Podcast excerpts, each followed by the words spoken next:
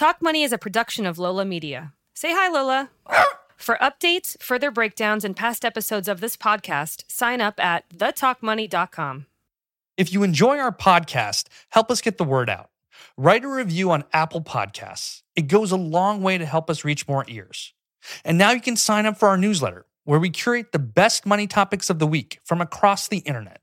It's quick, informative, and most importantly, fun. Sign up at thetalkmoney.com slash newsletter. Hey everyone, Mesh here, and welcome back to our Wednesday short, The Talk Money Weekly, where we talk about current business events that pair with our newsletter, which will now be released on Wednesdays along with this podcast instead of Sundays. Today's episode India's COVID disaster. So I'm sure you've seen in the news over the last week or so that India has got a severe COVID outbreak and it's pretty bad. We've got a population of 1.4 billion people. You're having 350,000 cases a day and around 2,500 deaths a day. And let's just assume that's underreported, right? Because honestly, like between India, Pakistan, and Bangladesh, one could assume that they're reporting significantly less honestly, I don't know how they would keep track of that, especially in places like the villages and stuff. I don't know how they're keeping track of the cases. Assume that a lot of people are not even going to the hospitals or reporting this. Now, this is a really, really bad situation because after the first wave, people kind of ignored the problem. It was something similar in the US. They ignore the first wave, they don't do anything about it. They haven't really been deploying the vaccine that well. I believe it's only about 2% of people in India are vaccinated, similar low numbers in other parts of South Asia as well.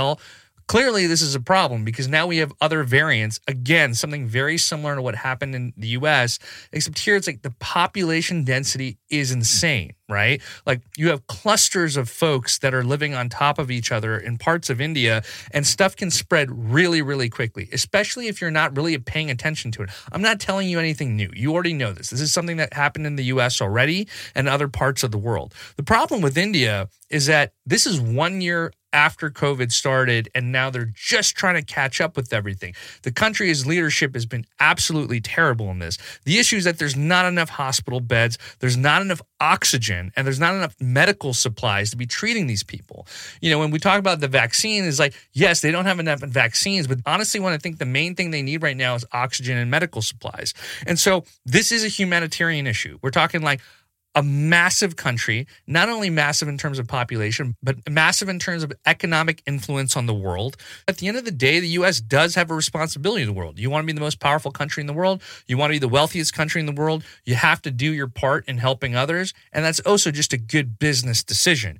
Here, you got a country like India where you could actually go in, do what you need to do to help the country in terms of providing raw materials for vaccine, providing medical supplies, providing aid, providing oxygen oxygen, which I believe the US is the biggest producer about. And then you can go and do literally an amazing political campaign for the US, which would be great given post Trump, the world thinks that US is in isolation mode. And so here you could be not only a savior, but this works in like many ways positively for the US. It, it's not only positive in terms of building good diplomatic ties with India, which is an economic powerhouse in the world, but it also counters to what China has been doing, which China has been providing vaccines and their influence in that whole region. And given that China is a big threat to the US economically as well as politically, this is a good way to like play that proxy battle, as well as obviously helping people when they're in need. The other issue is that India can't seem to get their shit together in terms of vaccine deployment, let alone controlling the amount of cases that are going out there.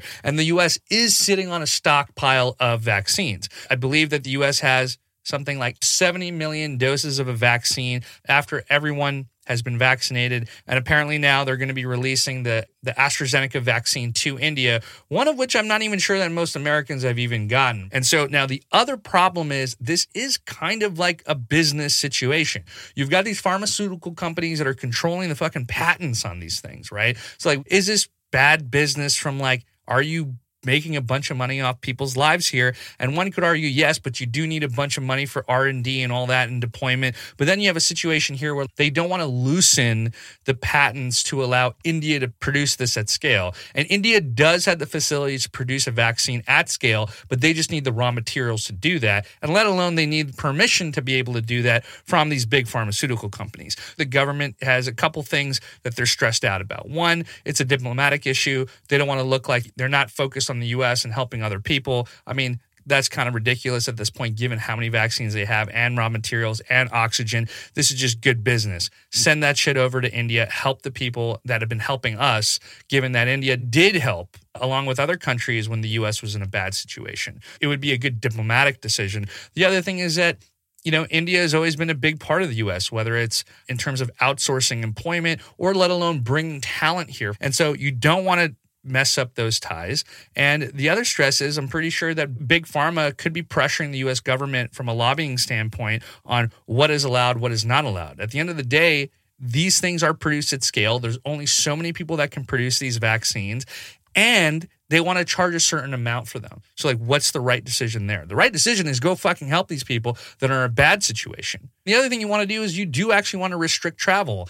This is not like shutting down borders to India. This is like, hey, we don't want this thing to spread. We don't want this variant to come into the US, let alone anywhere else in the world. And you want to isolate it and then just treat those people. So there's a couple things here. I think that one, the US has been slow to react on this, and they do need to provide the raw materials and oxygen that's needed to these countries. And this is a great way for the US to rebuild their status as a global power. Think about World War II and Reconstruction. It really was the opportunity for the US to become the most powerful country in the world. And now you have countries like India, like China, that are up and coming. And so, how do you battle that, both from a diplomatic standpoint, from an economic standpoint, and just again, what's the right humanitarian thing to do?